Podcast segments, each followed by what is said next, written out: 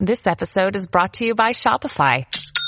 Forget the frustration of picking commerce platforms when you switch your business to Shopify, the global commerce platform that supercharges your selling wherever you sell. With Shopify, you'll harness the same intuitive features, trusted apps, and powerful analytics used by the world's leading brands. Sign up today for your $1 per month trial period at shopify.com slash tech, all lowercase. That's shopify.com slash tech.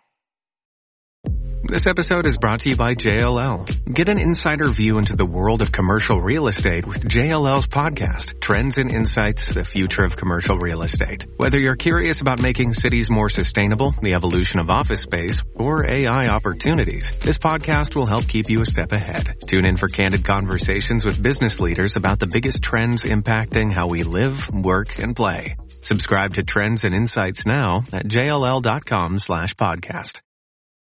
This episode is brought to you by Bumble. So, you want to find someone you're compatible with, specifically someone who's ready for a serious connection, totally open to having kids in the future, is a tall, rock climbing Libra, and loves rom-coms with vegan pizzas on Tuesdays just as much as you do. Bumble knows that you know exactly what's right for you. So whatever it is you're looking for, Bumble's features can help you find it.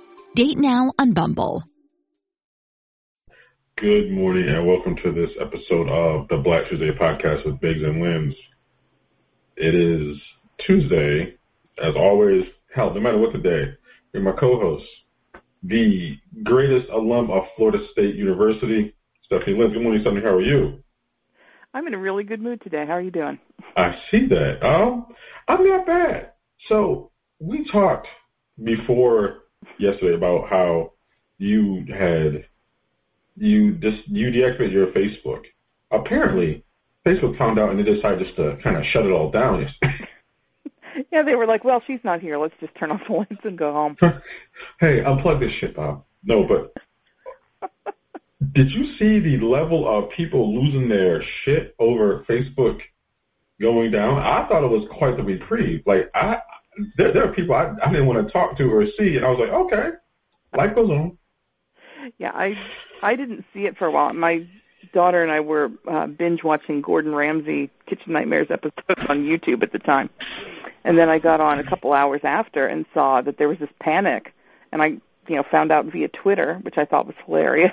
And it's like, oh, that explains it. Well, we were also watching TikToks and I was trying to look up this um one girl used to be a big viner and I was like, I wonder what she's doing now and um so I Googled her, and the only thing that came up was Instagram, and the Instagram wouldn't load. I'm like, nah, I'll just do that later. That's the only way that I knew anything was going on live in the time, but I didn't care enough to go looking to see if Instagram was down. I was just like, nah, big deal.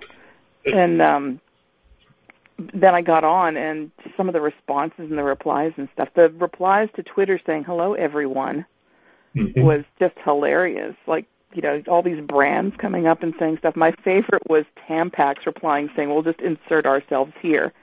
ah, it's not creepy at all. It's funny. It's like, well, you know, you know, back when I was like a teenager, it would have been, oh my God, we don't actually acknowledge what our product is and does. And today they're like, yep, here it is. Like, hey, how y'all doing? A healthier attitude, and so it's like that's you know, people seem to have fun with it, and um, yeah, the people who didn't have fun with it are the people who are like, "Oh my God, my top vaccine research site is offline." Yes, the so. the I the I do my research folks. Yeah, who, somebody said who, tell them it's just down for conservatives. Yep, just down for conservatives. People were freaking out. I was like, I didn't care. I just use it to like push our show on the various mm-hmm. Facebook groups and just like I'll talk football, I'll insult the conservative, and I go on about my fucking way. It you know, it's it's not really like the place. Or I have family by East, and I'll drop pictures of of the kids. Just you know, but otherwise, nah. Twitter is is my home. Yeah. Until they kick me off. No, um, but it kind of leads into what we talked about yesterday about the whistleblower interview. Do you think there's put your tinfoil hat on? I mean, I'm I'm not sure if the hair is did, but kind of slowly apply the hat. Do you think this had anything to do with the interview on 60 Minutes on Sunday, or was this just a happenstance? Um, as Malcolm Nance says, coincidence takes a lot of planning. So I don't think it was coincidence. It's you know I like I'll definitely have my tinfoil hat on for this.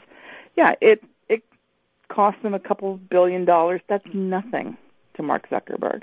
He would be willing to say, you know what, I'm going to lose seven billion dollars, but okay, let's just take the site completely down. And it's not just that Facebook was down for the casual user. Facebook was down as an inner office system, a way of communicating, a way of getting documents, a way of getting studies. Nobody could get into their stuff. Nobody could get any work done. And he said, "Oh, we're just considering it a snow day." Stuff like that doesn't happen to the biggest data company in the country, in the world, without someone purposefully doing it. So I think what happened is he's like, "Let's just shut this down on Monday, take a look around and see what's going on. Let's go see who's getting what documents out." That's what this was about. And that it happened to affect users as well was just collateral damage. I mean, I I, I thought I read somewhere today is the testimony day. Or am I wrong? I don't know, to be honest. Um, she's talking to somebody, but I don't know if it's testimony, deposition, what it may be. It is according to the lady, the whistleblower actually released, well, her name is Frances Haugen, mm-hmm. and she'll be testifying to the Senate today at 9 a.m. on Instagram and Facebook's impacts on children and society at, law, at large. So in front of the Commerce Committee. Oops.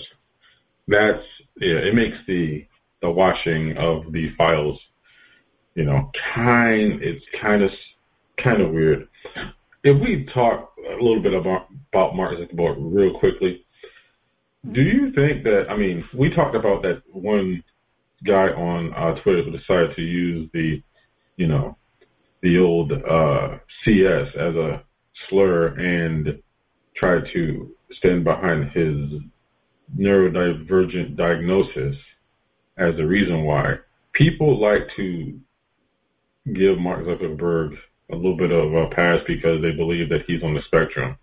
Mm-hmm. Again, do you think that his monopolistic business practices has anything to do with that, or do you think that people need to shut the fuck up?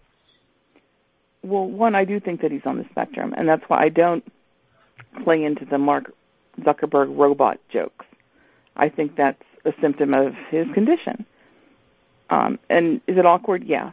If I if I thought he had a sense of humor about it, I would probably play into that kind of thing, but um, I don't think that he does.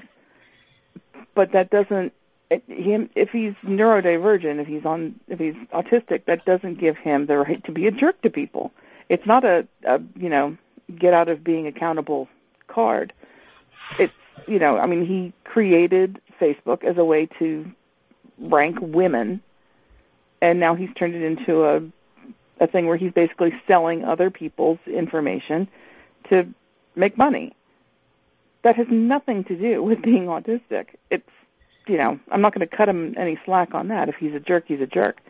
But, um, you know, I, there, there's definitely a line of, you know, I'll, I'll cut people slack for symptoms, for you know, things. That you know, if you're misinterpreting what people are saying to you, you know, like I said the other day about having face blindness, name blindness, stuff like that. Those definitely are symptoms of neurodi- neurodivergency, but selling information about other people, that's that's a different kettle of fish. So that's ass assholery. Assholery. That's the word I was looking for. Assholery, because like I said, it just people want to give the dude just all sorts of slack. Like, no, you know, you're just you're just a douchebag. I'm sorry, yeah. you're a money douchebag who use, like I said, like you said, you use an app to grade women. Mm-hmm. Dude, this this is what they teach at Harvard. This is what folks do at the Ivy League. You could have been putting this time to all other shit, but yet you chose to be this guy. Yep. Um, Elon Musk has already used it as an he's used he actually has a diagnosis and has used it as an excuse of like it's his he's made it public like he's going to fall back on it sometime, and it's like you know we all know that you're a jerk and then you come out with your diagnosis, and then people are like, "Oh, that's why he's a jerk." No, he's a jerk because he's a jerk. He also happens to be autistic. in the realm of random softball stories, a couple years ago, I was at a tournament and we had just lost. It was 90 degrees. It was hot. Mm. I was sitting there. I was fat. It was just I was tired, and um, like there's a post game high five where you kind of stand in the middle of the field and you high five, like you walk by and you put your hand up. I missed a guy, just straight up missed. I was tired. My arm was tired. Mm-hmm. I hear this guy. Well, fuck you then, Biggs. And I stopped on a dime. Well, I'm slower, so I stopped on a quarter. And I turned around and I asked him what he said. And He's like, I said, and I took him by his face and I pushed him to the ground because I was, I was annoyed. And I was just about to grab him. And then I heard somebody say the following. He didn't mean it. He's just, you know, he's on the spectrum. He's autistic. And I'm like, my kid is, I don't care. Don't be an asshole to people. And I sat there and I had to go upstairs to the league president's office. And he's like, well, you know, you know, this is how he is. This is he has a diagnosis. I'm like, I don't care. I'm going to treat him like a like I get treated. That doesn't stop you from being a douchebag. From that point on, that dude has never said a word to me ever again. Yeah. And okay. they wanted to cut him slack. I'm like, nah, mm mm, mm mm. He felt the nerve to come out of his mouth that way, and I was like, nah, it's and as like I said, as a parent of a child on the spectrum, I am real quick to correct people. Just saying, hey, you no, don't infantilize my kid. Because I've seen other people try to do that and like baby talk her, and she looks at them like they're out of their minds. Like what? And it's just because I don't want her to grow up as an adult trying to, like you said, like Elon Musk will probably use that as a a future alibi or excuse. Mm-hmm. Not it. Now, let's talk about the country, New Zealand, and COVID. They were one of the first countries to kind of get a handle on it, and mm-hmm. but they're starting to step away from their zero tolerance policy as far as COVID. What do you think prompted this, and do you think this will mark a change in how other countries handle the pandemic? Um, you know, it, I was interested in the New Zealand thing. They're in a kind of a different position being an island where they really have a lot of control over who enters the country and you know, like stuff like that. It's um my kid and I like to play Age of Empires together and one of the things they do when they we play islands is they'll build a wall all around the island so there's no way for my people to get in and attack them. Um so I I pictured New Zealand like that, like they built a virtual wall all around the islands and kept people out who um, might come in and, and bring COVID, and it worked for them, whatever it was that they were doing. And I think, like most, um, you know, for lack of a better term, first world countries are kind of at their point now of everyone who's gotten vaccinated is pretty much vaccinated everyone who's going to wear a mask is wearing a mask. Um, so, what more you can do, we're kind of all at the limit of what we can do just because our populace won't go along with the preventative measures that we know work. And so it's interesting to see New Zealand, they seem to have more cooperative residents, but they still have people who, you know, COVID's still there people are still spreading it. People still aren't getting vaccinated. People still aren't masking, and it's interesting to see how they've had to change in order to accommodate their their citizenry, just meet them where they are, just to stop the spread of COVID. And I don't know what their rates of vaccination are. I don't know what their rates of you know COVID infection and death are, but I know it's nothing like what we had here. So those early measures had to have done something positive that our lack of early measures didn't do. So, um, yeah, I just think it's one of those cases. If you ever play those games where, uh, like, there's a contagion least on the world, and then you have to take certain steps and hit certain buttons, and you watch how things spread, it might kind of end in Oceania or Madagascar or something like that, but it will get there and it will take over. That's just the nature of the beast. So, yeah, I wish them all luck. They they were doing all the right things, and they were kind of an example for the rest of us. And they've had to kind of, you know, give a little just because of the nature of what it is. 40.5% of the population of New Zealand is fully vaccinated as of Sunday. That is 5.4 million uh, of the actual doses that have been given. 2.06 million are fully vaccinated. That's a pretty decent number. Like, mm-hmm.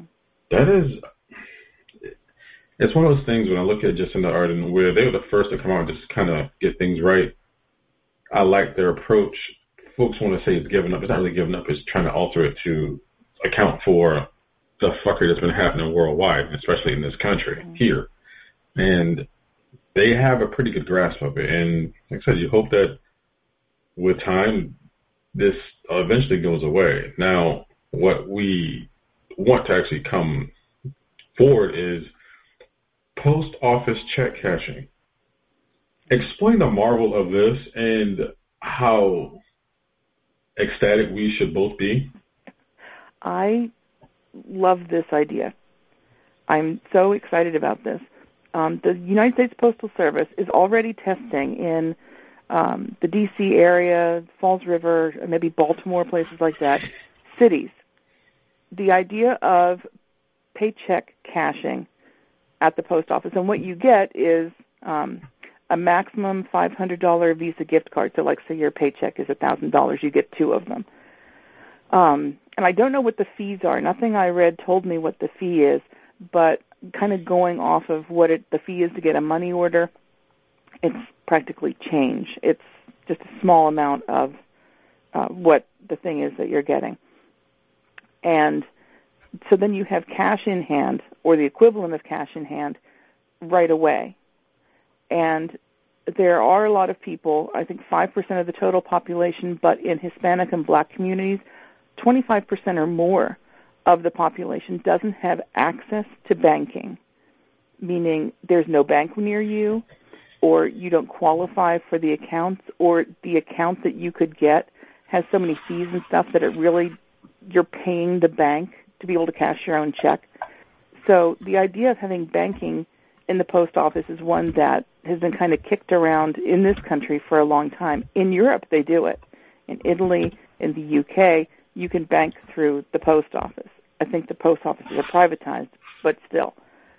So for people in rural areas, and I saw this all growing up, I see it around here, um, you don't have a bank everywhere. But what you do have is a post office and it may still be a drive to the post office, but there's still one in every community. And to be able to access your money is like a basic right that you should be able to get it and get it without having a bunch of fees. And for a lot of the people who would be able to use the post office for paycheck cashing, they go to like payday lenders who will charge you, you know, like 33% of your next paycheck as a loan in order to be able to access your own money, and then you get into a hole of paying back this loan with you, this usurious rate, and you never get out of that hole, and it keeps poor people poor, and it's a big racket. And so the payday lenders are not going to like this. Banks don't like it because you know this is going to take the fees out of their pockets. So if banks and payday lenders don't like it, it's got to be a good thing. Just the idea for senior citizens for you know um, people who have mobility problems, stuff like that.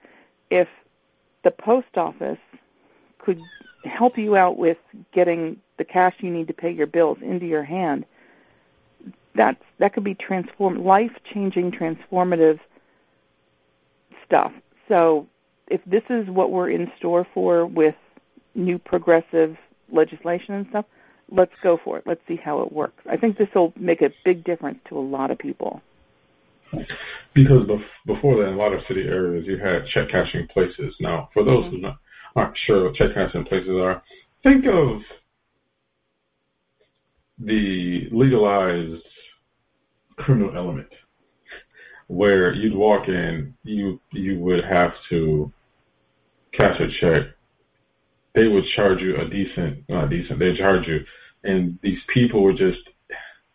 It was just weird. Just it it was awkward. It was weird. The same place would actually sell you beepers and money.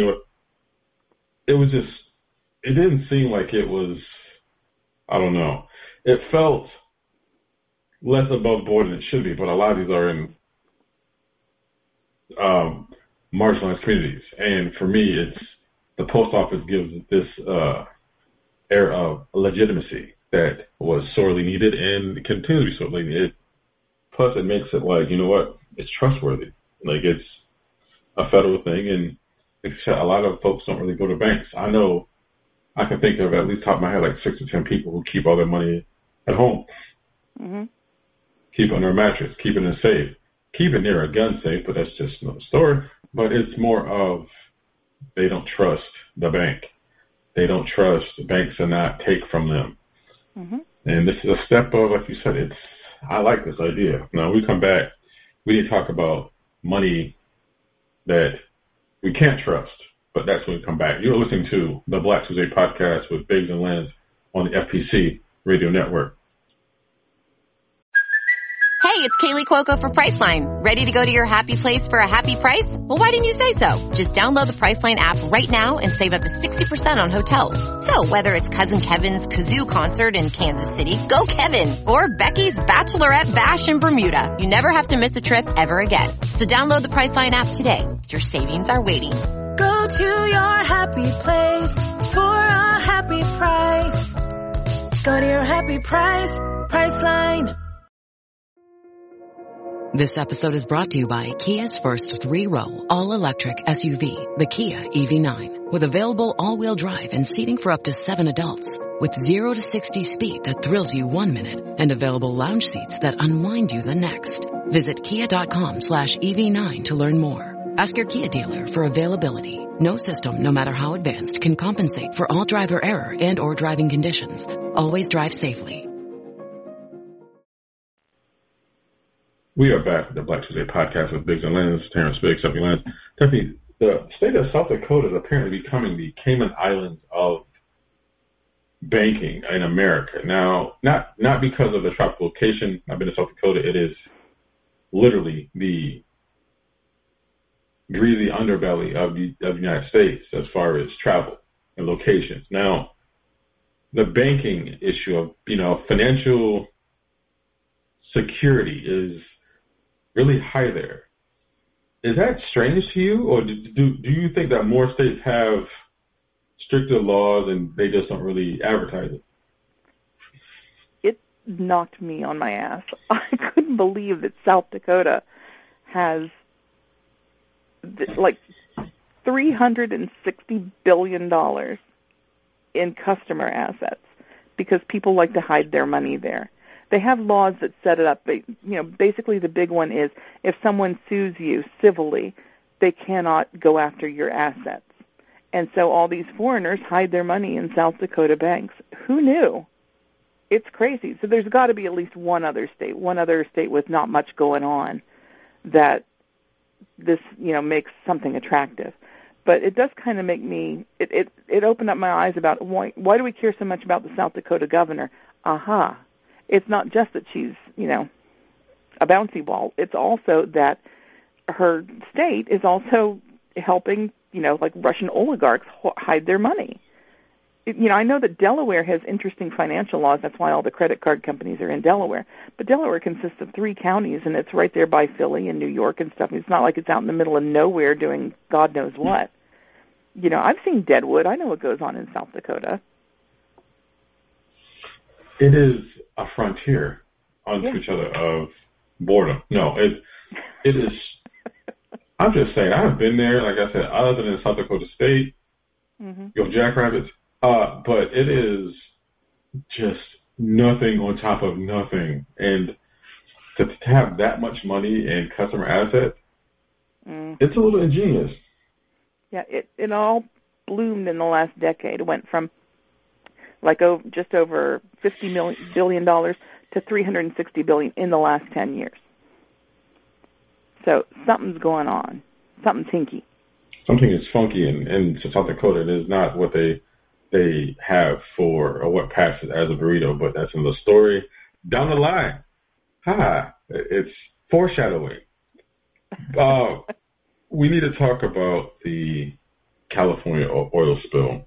Now, for those of a certain age, like we are, we remember the Mm-hmm. Exxon Valdez.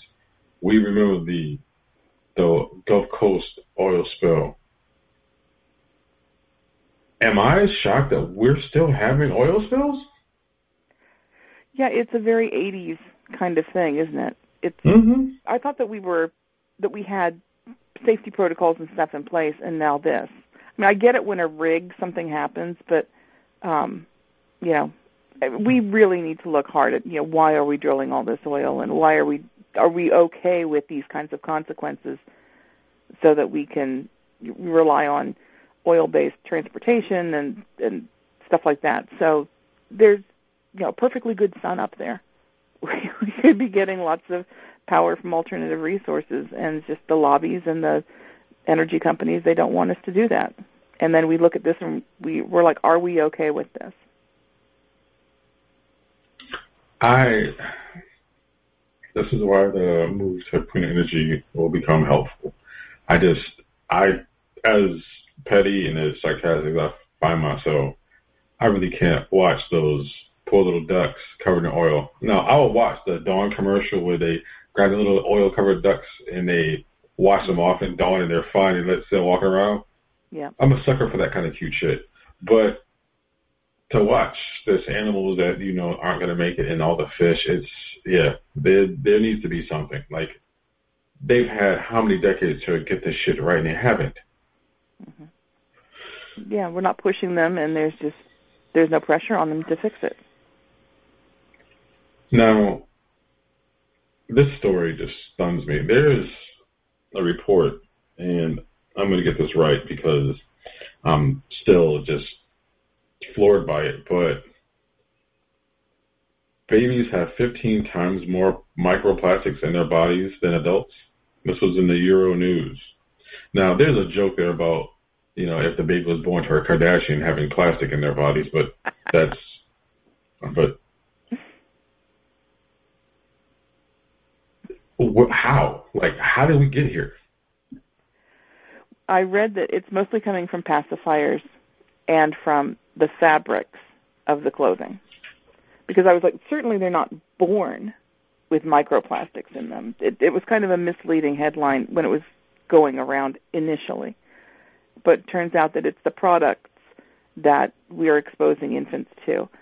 Um, and it's pacifiers, which my kids both love pacifiers. My um, older used to be able to manipulate. She could have two or three in each hand and one in the mouth, and she would swap them around, and it was the cutest thing. But um, Oh, oh, and then one time we were at a Pier One, and she had a little purse, and she's like about three years old. And the girls at the checkout said, "Oh, what do you have in your purse?" And she opened it up, and she said, "Binkies and crayons." see? That's what she had in her purse. So it's that, and it's the fabrics. Today's fabrics have microplastics in them. Um, like you know, I have pajamas on right now. I didn't get dressed this morning yet, but there's this silky fabric that's around, and I love stuff that's made out of it. This kind of fabric didn't exist, you know, even 10 years ago. And it's like, well, what is it? Well, it's probably got some kind of microplastic, something that makes it this soft cotton that's so desirable that PJs are made out of it, loungewear, infants' clothes, stuff like that. So, um, you know, kids are more likely to put things in their mouths. You know, babies can chew on, you know, clothing as well as pacifiers, stuff like that. So that's where the microplastics are coming from. The good news on this article that I found interesting is that mussels actually are filtering and cleaning up a lot of the microplastics. They can clean, I think, at least 25% of the microplastics out of the water around them, they've found. So, you know, there is a natural solution to this man made problem up to a limit.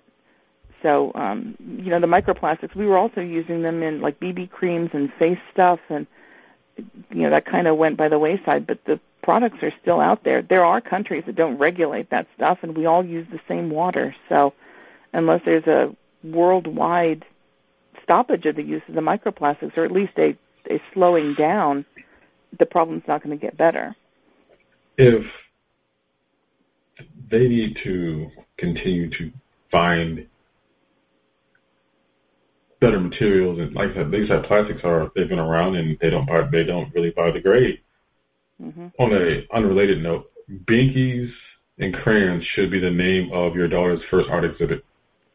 You know that she's kind kind of trying to come up with a name for what she would make an animation studio. It's a brilliant idea. She, I'm going to tell her when she gets up.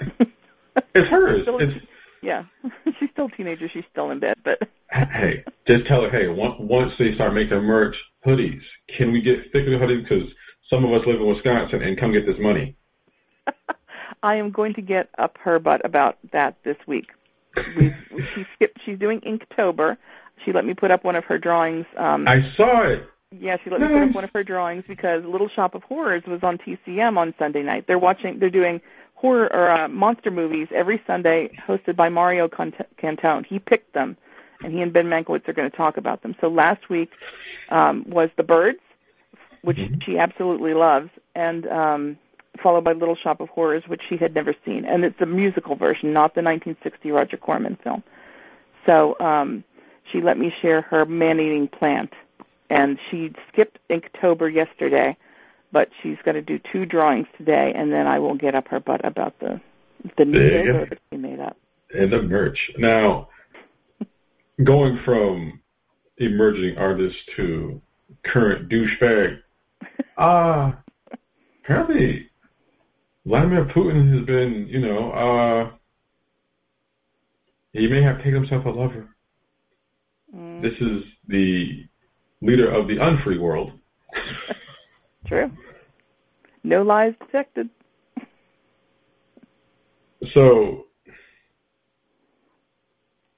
this woman, you know, is a owner of an apartment in Monaco, and Vladimir apparently fathered a kid, a girl.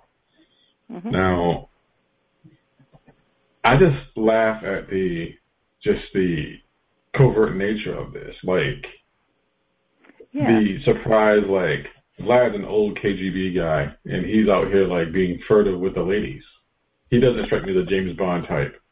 He, I mean, despite wearing, taking pictures shirtless, just, just awkward. Like if he didn't have power, he'd be Vlad the dork.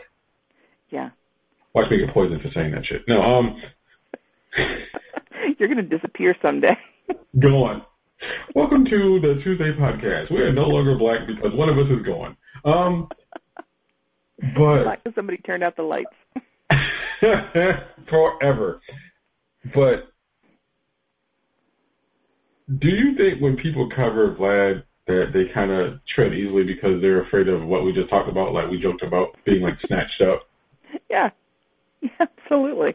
Um, you know, people have people who piss him off have a habit of, you know, contracting poison and dying.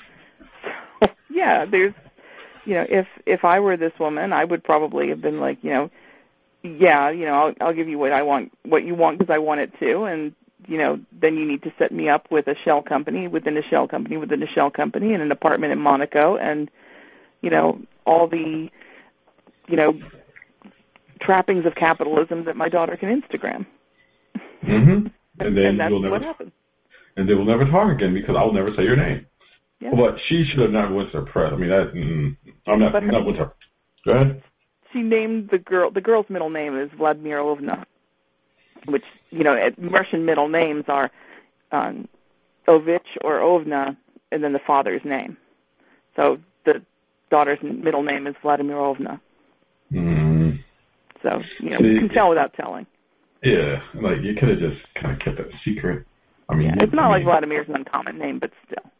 Yeah, it's. I mean, that's going to be a hell of a like open house at the school or a show and tell. Well, there, little Katie Putin. What do you do? What does your dad do? Well, my uh, dad works in this giant building that. Uh, yeah, he works in a building. He said to not talk about his business. Okay. We're going to move on to little Johnny Jones over here. No. yeah, Dad shows up to work the book fair, and the only book they sell is the Communist Manifesto. Yep. Or that shows up, uh, selling cookies. What? Everybody gets cookies. Like, Everyone has cookie. One cookie for you, one cookie for you. why is there They will hide the rest of their cookies in South Dakota. Exactly. Why are there 95 people in the line for cookies? cookies and blue jeans. Why? Why are we selling yeah. jeans at the cookie fair? What the hell? Well, I took a Russian culture class my first semester at Penn State, and um, my Russian teacher was the daughter of Russian immigrants, and she one of the things she used to do is she would run jeans over to Russia and come back with all this Russian stuff. Like I had um, the nesting dolls and like tapestries and things like that that were interesting. She said they just give them away in in exchange for Levi's jeans. She's like, I'd go to Value City and pick up some cheap knockoff, or not knockoff, but like defective Levi's, and they're like, oh, these are great. That's how it was like 1989. So it's, I dated a, it cracks me up. I dated a girl who was Russian. Oh, this was long ago. Her mom was Russian, her dad was Lithuanian, and just imagine, you know, mid 90s black guy in house with Russian and Lithuanian folks. I didn't stick out. And just to hear, like, we sat there and they like soccer, they like hockey. And I said, we, I'm, I'm a hockey fan. Just to hear both sides of our family argue with each other over hockey, I'm like, oh my God. And then it, it went from that to like, oh, there was like celebration because was food. And then it was like drinking. And then it was like fighting. Like, oh, I really had a fight between her mother's her mother's brother and her father's brother-in-law. So you had Lithuania in one corner, a Russian American other corner. I'm like, um, I literally had to put on the referee's shirt and say, hey, knock that shit off. And it's just the culture is more like these are people they they're tough people. They don't like her grandma just scared the shit out of me. Like nice lady, she was a sweetheart. She had these crystal blue eyes. Mm-hmm. And she just look at you like she could like look through you like, oh fuck this, mm mm, I need to go do something else. But moving from like Russian dictators to North Carolina dictators, apparently there's a a little bit of a I guess we call it school board ex, school board extortion. Mm-hmm. What did you think of this story, and how do we describe this? the headline is North Carolina School Board has passed a policy preventing critical race theory in its classrooms after county commissioners threatened to hold withhold nearly 8 million in funding. Okay, so if you if we don't teach the thing we're already not teaching, you'll give us 8 million dollars. Okay. I mean, I can continue to not do a thing that I'm already not doing if someone wants to give me 8 million dollars. That's fine. You know, you want to give me 8 million dollars for not jogging 5 miles a day? Great. I'll continue to not jog 5 miles a day. bring bring it on. I'll take it over to the bank and over to the post office and cash it. Yeah, that's what's going on. Is it's some of this performative bullshit about critical race theory, which doesn't exist outside of law school level education. Well, you know, so what they're going to do is now they've turned the catchphrase critical race theory into anything critical of white people. So if you want to teach about Reconstruction, Jim Crow, voting rights, Brown versus Board of Education, any of that kind of stuff, if they don't like it, they're going to call it critical race theory and say, well, you're not going to get your funding for the school. It, it's no, ridiculous nonsense. It is. This is in Johnston County, where it is 15% black. Hmm. And this is north, it's like kind of uh, east central North Carolina. That's a whole lot of directions from one description, but East Central North Carolina. It is in uh, the Raleigh Durham area, and it is mm. it's stunning to see folks still doing. It, they are literally strong army people, and I'm like, why are people so that so afraid of critical race theory? It's just kind of out there. I mean, it's it's a necessity. Yeah, it's a necessity. You know, at if you've got to understand law and, and how laws were made, it's it's not anything that's about actual, you know, like like history. So it's like, well, what is it that they actually want people to stop teaching? Well, they want them to stop teaching. You know, we've been terrible to black people, and they're rightfully pissed off. they, and I, I'm not seeing it here yet. Here they're still on about mask mandates, but you know it's coming. And the one black kid who attends this high school is going to be like, oh, okay. I guess I can't learn about American history then, how it affected me. Like they they really truly want to ignore it and say, "Oh, it didn't happen." Well, it kind of did happen, and it's just it's more of not wanting to be held accountable. Mm-hmm, mm-hmm. Some white folks do not like being held accountable for shit that that has happened that they have had a hand in that they still benefit from. Yeah. Like, so at what point you just gonna say, you know what, I gotta own this. I need to take this L and just say, you don't try to be better. Nope. We're gonna sit there and ignore it and just deny, deny, deny when everybody and their mama can see that shit went sideways. It is so weird to me. People are exhausting. People are tired as fuck. I'm sorry. Goddamn. Mm-mm. What is not tired as fuck is just hearing the anger from NASCAR fans over Bubba Wallace won a race in Talladega, and I will tell you this: there's nothing sweeter than watching people freak out. Yeah. I didn't even know there was a black guy named Bubba in NASCAR. That's how far off the my NASCAR knowledge is. I'm reading the Facebook comments. There's a guy. First of all, his name is John Wesley Matthews, which definitely either sounds like an old west uh, saloon owner. He said, "So a year ago, we had the whole quote stand with Bubba spectacle, spectacle spelled S P E C T I C A L."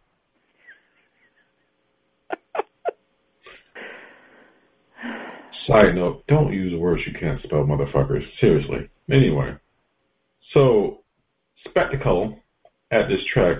This year he gets a partic- participation award. Way to go, Bubba.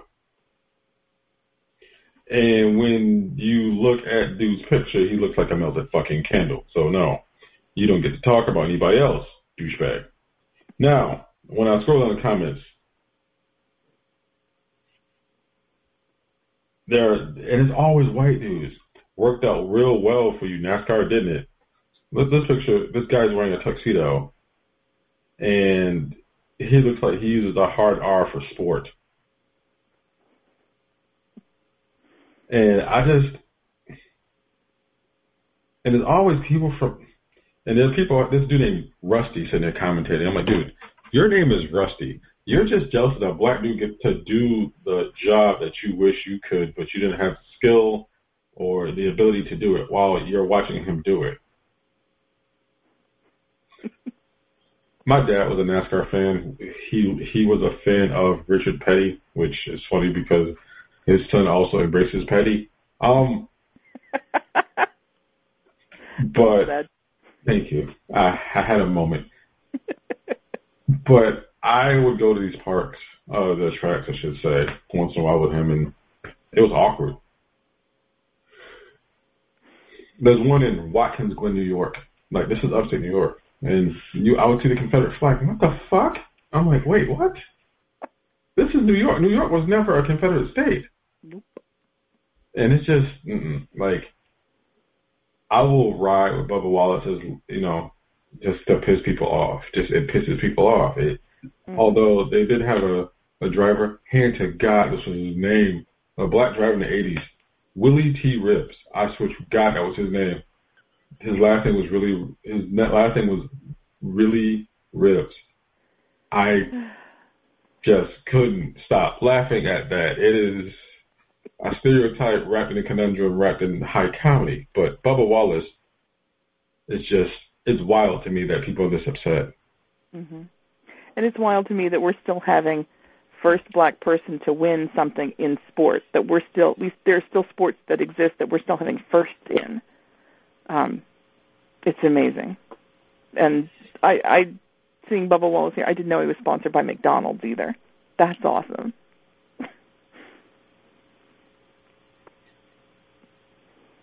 I mean, now we gotta end with well, one of the things we know it was the greatest job in American history. Yeah. So there's a singer named La Doña. She is from San Francisco. She literally is, I can't even believe this. She's a burrito reviewer for the for sfgate.com. Her mm. name is Cecilia Cassandra Pena Govea. Okay, La Doña is she really is a burrito reviewer. How can we get this job? I don't know, but I need to know.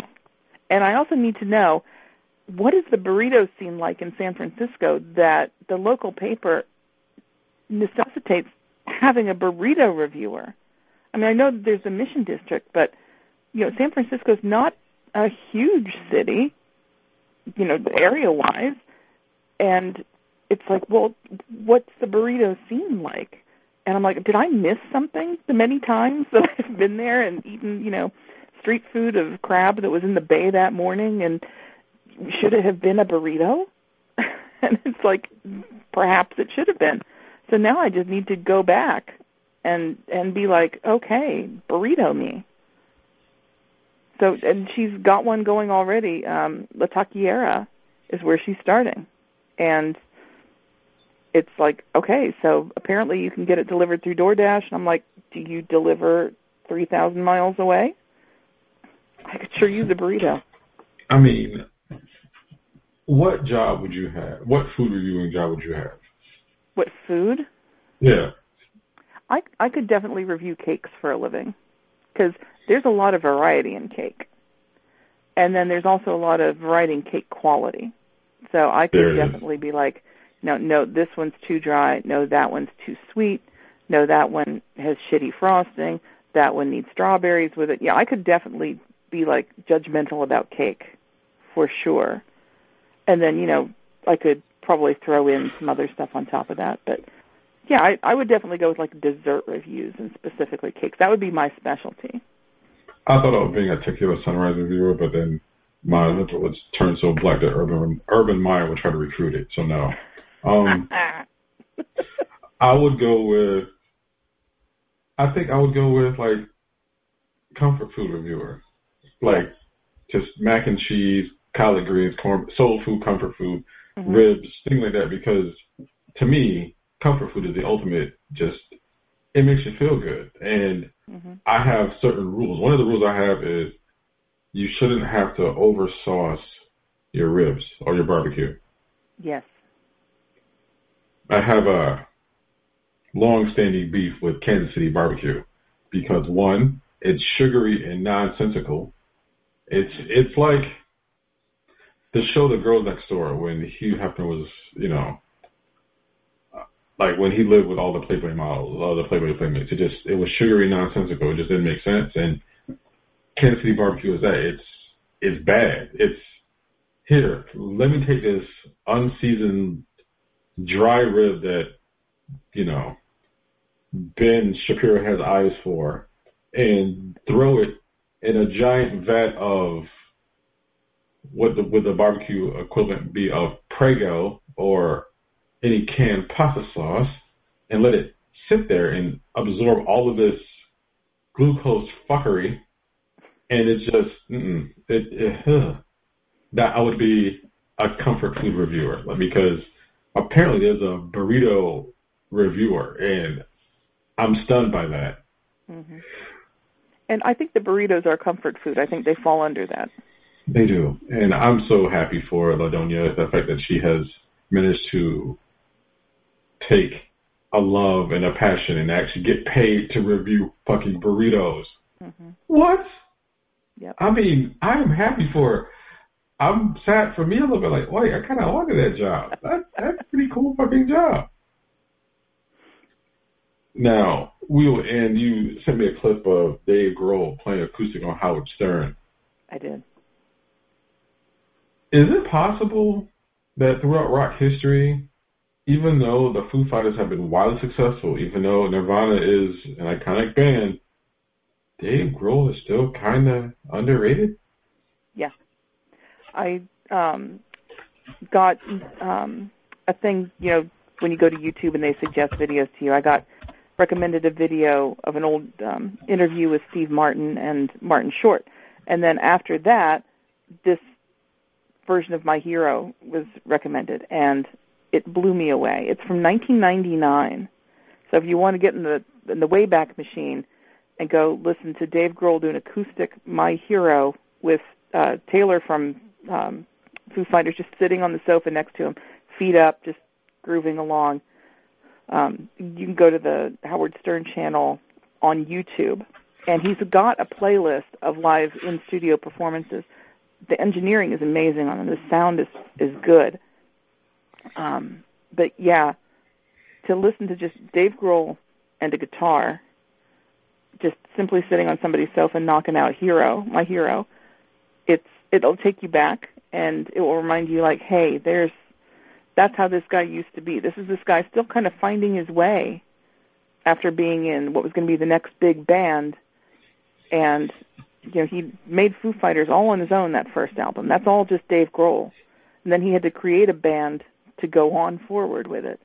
So he's still navigating this, and even though now he's like the guy for Gen X in rock and roll, he's performed with everybody.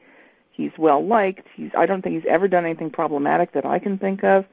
Um, family guy, and he's still pumping it out, and we still don't realize the level of musicianship that Dave Grohl has. Yeah, he's popular. He's great to interview. He's a lot of fun, but just to see him simply sit down with a guitar is just very moving. So if you're looking for something fun to listen to, it's just about oh, a few minutes. There's a minute or so of Robin and Howard telling him what his own song's about, and finally Dave's like, okay, fine, let's just move on. but there's some really good stuff on that playlist too. There's a version of Enter Sandman on there that'll blow your mind. I gotta find that. I gotta find that. Yeah, it's good. i I've got it in my watch history. I can send it to you. But um Yes, please. Yeah, it's it's really good and um I haven't gone through the whole playlist of live in perform you know live in studio performances. Even if you're not a Howard Stern fan, um you know, just skip over the first minute or two. You can see where he stops talking. He doesn't interrupt the musician and he is just appreciative at the end. If you ever liked watching musicians on Letterman or something where they would just sit back and let the musician do their thing, it's that kind of a performance. Um, and I know that he always will talk to musicians, have them perform, talk to them, have them perform. That's kind of just how he does stuff. But this playlist is just edited down. There's some relevant talk at the beginning, but it's mostly just the music. I mean, I Howard for all his whatever. It's weird to see how this man has changed. He's reinvented himself how many times? And yeah. he went from even though he was a fan or not fan was a friend of Trump, he was the first person to get there and say, you know what, stop, stop doing this. And he said that Trump never really wanted the job. He just thought he he didn't think he would ever win, but now he, he won. He, he was over his head. Mm-hmm. Yeah, we talked yeah. on about him not too long ago here about um the stuff that he, him coming out and saying about the anti-vaxxers being full of shit like, yeah, we need somebody with a big voice to tell these people that they're full of shit. Somebody they'll actually listen to. I mean, this yeah. dude is cra- he's crafted a long read for it. Yeah, so, so a lot of his humor back in the day was cringe, cringe. There were a couple of funny moments, but it it it's cringe. But it when it came to interviewing, he was kind of a he would pull no punches. Mm-hmm. Have you ever heard where the serial killer, the guy who said he was a serial killer, called up to the show and Howard interviewed him. Mm-hmm. If if everybody's not sure about Howard's interview skills, that's a good one to listen to. The guy does say some of the things that he alleges that he's done, so that might be a deterrent to listening. But um, Howard, you know, first of all, he gave the guy a name, tried to get him to trip up and give what his real name was. He um, like it's basically like almost a cop interview in some ways because he knows what he's doing so well that he's trying to get the guy to trip up. He's trying to get him to give out details, but he's also very subtle. And he's also asking the guy questions, just talking to him like one person to another. And it was an on the fly interview of someone who just called up.